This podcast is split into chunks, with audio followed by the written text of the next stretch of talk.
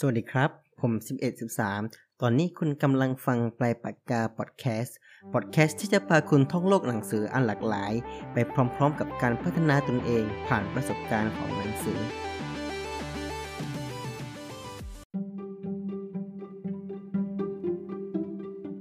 สวัสดีครับ ใน EP นี้นะครับ เรายังคงพูดถึงหนังสือเล่มเดิมเลยนะครับ หนังสืองานประจำสอนทำธุรกิจนะครับ น่าจะเป็น EP สุดท้ายของหนังสือเล่มนี้แล้วนะครับ ใน EP นี้นะครับเราจะมาพูดถึงเรื่องของการฟังนะครับ หลายคนนะครับที่คิดว่าคนที่ประสบความสำเร็จเนี่ยก็คือคนที่พูดเก่ง เจรจาเก่ง ขายเก่งนะครับ แต่ความจริงแล้วเนี่ยสิ่งเหล่านั้นจะไม่มีประโยชน์เลยนะครับ ถ้าพวกเขาเนี่ยฟังไม่เป็นนะครับ เพราะว่าการที่เราพูดให้คนเข้าใจเนี่ยการเจรจาให้ลุล่วง หรือการปิดการขายให้สำเร็จเนี่ย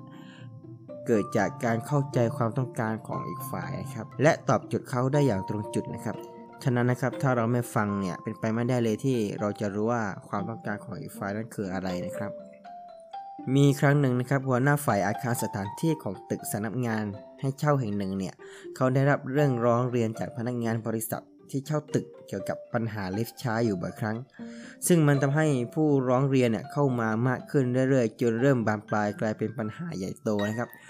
หัวหน้าฝ่ายก็เลยจึงเรียกทีมวิศวกรจากบริษัท มาหาวิธีแก้ให้ลิฟต์เร็วขึ้นนะครับ พอทีมวิศวกรเนี่ยได้ตรวจสอบลิฟต์อย่างละเอียดแล้วเนี่ย ก็บอกกับหัวหน้าฝ่ายว่า วิธีเดียวที่จะทำให้ลิฟต์เร็วขึ้นได้ ก็คือต้องเปลี่ยนเป็นลิฟต์รุ่นใหม่ที่เร็วกว่านะครับ ซึ่งแน่นอนว่าถ้าเราเปลี่ยนลิฟต์ใหม่ แล้วก็รุ่นใหม่ๆเนี่ยมันไม่ใช่ถูกๆนะครับ เพราะว่าอย่างต่ำเนี่ยก็อยู่ที่ประมาณ 7 หลักนะครับ ก็คือประมาณเป็นล้านอะอย่างต่ำ หัวหน้าฝ่ายก็เลยส่งเรื่องขอเปลี่ยนลิฟต์ใหม่เนี่ยไปยังผู้จัดการของตึกสำนักงานแห่งนี้นะครับพอผู้จัดการได้รับเรื่องนักเล่าวเนี่ยเขาก็เลยตัดสินใจนะครับเข้าไปลองใช้ลิฟต์ที่พนักงานคนอื่นๆ เรียกร้องเข้ามานะครับพอผู้จัดการเข้าไปในลิฟต์เนี่ยสิ่งที่เกิดขึ้นก็คือ ทุกคนอัดกันในลิฟต์จนแน่นไปหมดนะครับ แถมยังต้องอยู่ร่วมกับคนที่เราไม่รู้จักนะครับ มันทำให้ผู้จัดการเนี่ยคนพบว่าปัญหาที่แท้จริงเนี่ยไม่ใช่เพราะลิฟต์ช้าหรอก แต่เพราะคนเนี่ยไม่ชอบประสบการณ์ตอนอยู่ในลิฟต์และคนก็ไม่ได้ต้องการลิฟต์ที่เร็ว แต่คนไม่ต้องการรอลิฟต์นั่นเองนะครับ พอวันรุ่งขึ้นนะครับ ผู้จัดการก็เลยสั่งให้ช่างเนี่ยมาติดกระจกบานใหญ่นะครับ บนผนังทุกด้านภายในลิฟต์เลยนะครับกระจกที่ติดอยู่ในลิฟต์เนี่ยเข้าไปเปลี่ยนประสบการณ์ของการใช้ลิฟต์ทำให้ผู้ใช้เนี่ยรู้สึกว่าเวลาที่อยู่ในลิฟต์นั้นสั้นลงนะครับ ไม่รู้สึกว่าตัวเองกำลังรอลิฟต์นานๆ เพราะมัวแต่ส่องกระจกนะครับ ผลปรากฏว่านะครับ เรื่องร้องเรียนต่างๆ เกี่ยวกับปัญหาลิฟต์เนี่ยลดลงถึง 90%เลยนะครับ เพราะว่าลึกๆแล้วเนี่ยมนุษย์เป็นสิ่งที่มีชีวิตที่ชอบดูหน้าตัวเองนะครับ เห็นกระจกที่ไหนก็มักจะส่องดูตัวเองเสมอนะครับ เราสังเกตเห็นไหมครับว่า เวลาเราไปมหาลัยหรืออยู่ที่โรงเรียนนะครับ มักจะมีกระจก อยู่ก่อนบันไดนะครับ แล้วก็นักเรียนนักศึกษาส่วนใหญ่เนี่ยชอบไปส่องกระจกก่อนขึ้นบันไดเสมอนะครับ ผมเองเนี่ยก็เคยเป็นแบบนั้นมาก่อนนะครับ ก็เลยน่าสนใจดีนะครับ พอเขาเปลี่ยนผนังรอบด้านเนี่ยให้เป็นกระจกเนี่ยมันทำให้กระจกกลายเป็นนวัตกรรมใหม่ ที่ทำให้ลิฟต์เร็วขึ้น ทั้งๆทที่ไม่ได้ปรับเปลี่ยนกระบวนการการทำงานของลิฟต์เลยนะครับ เราจะเห็นว่าการแก้ปัญหาของผู้จัดการเนี่ย เกิดขึ้นจากการเข้าใจถึงความต้องการลึกๆจริง ๆ ของคนคนนั้น ไม่ใช่แค่การฟังจากสิ่งที่คนพูดเท่านั้นนะครับ เพราะว่าผู้ใช้เนี่ยไม่มีทางรู้หรอกว่าเขาต้องการอะไร จนกว่าเขาเนี่ยจะได้เห็นสิ่งนั้นนะครับ เหมือนปีเตอร์ดรักเกอร์เขาบอกว่าสุดยอดของการฟังเนี่ยก็คือฟังให้ได้ยินในสิ่งที่ลูกค้าไม่พูดนั่นเองนะครับ ต่อมานะครับเรามาดู ระดับของการฟังนะครับตะกี้เราเห็นแล้วว่าการฟังเนี่ยมีความสำคัญอย่างไรนะครับ ทีเนี้ยเรามาดูต่อว่า การฟังเนี่ยมีกี่ระดับกันแน่ ในหนังสือเล่มนี้นะครับเขาบอกว่าระดับของการฟังเนี่ยมีอยู่ประมาณ 5 ระดับด้วยกัน ก็คือมีฟังแบบไม่สนใจ มีแกล้งฟัง เลิกฟังเฉพาะสิ่งที่อยากฟัง แล้วก็ตั้งใจฟังสุดท้ายก็คือฟังด้วยใจนะครับ เรามาดูข้อแรกเลยนะครับ ระดับที่1นนะครับฟังแบบไม่สนใจนะครับ นี่เป็นการฟังระดับแรกเลยนะครับจะว่าไปก็เหมือนแทบจะไม่ใช่การฟังด้วยซ้ำเลยนะครับอารมณ์ประมาณว่าได้ยินน่าจะถูกกว่านะครับ ยกตัวอย่างเช่นนะครับ เราเนี่ยนั่งเล่นมือถืออยู่ แล้วมีเพื่อนมาเล่าเรื่องที่เขากำลังขัดแย้งกับหัวหน้าในที่ทำงานให้ฟังเนี่ย ซึ่งเราก็ได้ยินนั่นแหละ แต่ก็ไม่ได้ตอบกลับใด ๆ ทั้งนั้นแหละ เหมือนกับการได้ยินเสียงนกร้อง เสียงเอเสียงรถนั่นแหละประมาณนั้น เหมือนเข้าหูซ้ายทะลุหูขวาประมาณนั้นนะครับ ระดับที่2นะครับก็คือการแกล้งฟังนะครับ การฟังในระดับนี้นะครับไม่ได้แตกต่างอะไรกับระดับแรกนะครับ แต่ผู้ฟังเนี่ยจะรับคำจะพยักหน้า แต่ไม่ได้ฟังจริงหรอกนะครับ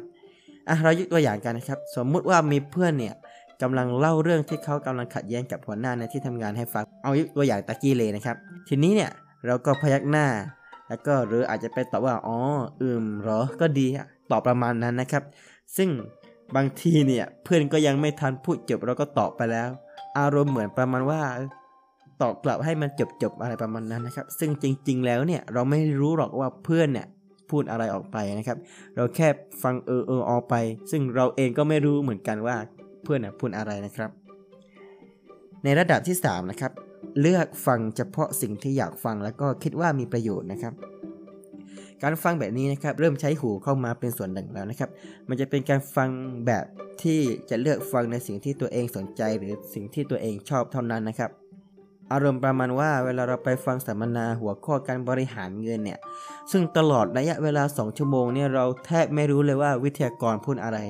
แต่พอวิทยากรเนี่ยเขามีการแจกรางวัล แล้วก็ตาโตนั่งฟังแบบตั้งใจไปเลยนะครับ อันนี้คือระดับที่3นะครับก็คือเลือกฟังเฉพาะในสิ่งที่เราอยากอยากรู้อยากเห็น หรือในสิ่งที่เราสนใจเท่านั้นนะครับ การฟังในระดับที่4นะครับคือตั้งใจฟังนะครับ เป็นการฟังด้วยหูนะครับ อยู่กับปัจจุบันได้ข้อมูลครบตามที่ได้ฟังนะครับ ซึ่งดูเหมือนจะเป็นการฟังที่ดีที่สุดนะครับ เพราะว่าเราได้ฟังในสิ่งที่ผู้พูดเนี่ยต้องการเทความในใจออกมาให้ฟังทั้งหมด แต่มันจะมีบางอย่างที่เติมความคิดของเราเข้าไป ซึ่งอาจจะแนะนำไปด้วยความหวังดี แต่หารู้ไหมว่าความจริงแล้วเนี่ย ผู้ฟังเนี่ยไม่ได้อยากได้คำแนะนำอะไรเลย เขาแค่อยากเล่าให้เราฟังเฉยๆก็เป็นได้นะครับ เราอย่าเราไปเราอย่าไปสะเอะหรืออย่าไปแทรก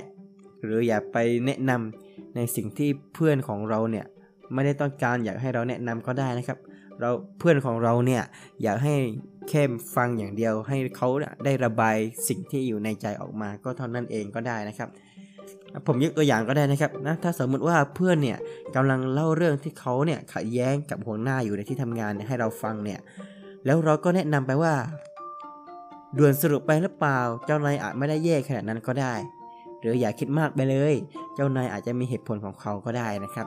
ซึ่งจริง ๆ แล้วเนี่ยเพื่อนของเราเนี่ยก็ไม่ได้อยากให้เราแนะนำหรืออยากให้เราไปแนะนำอะไรให้เขาหรอก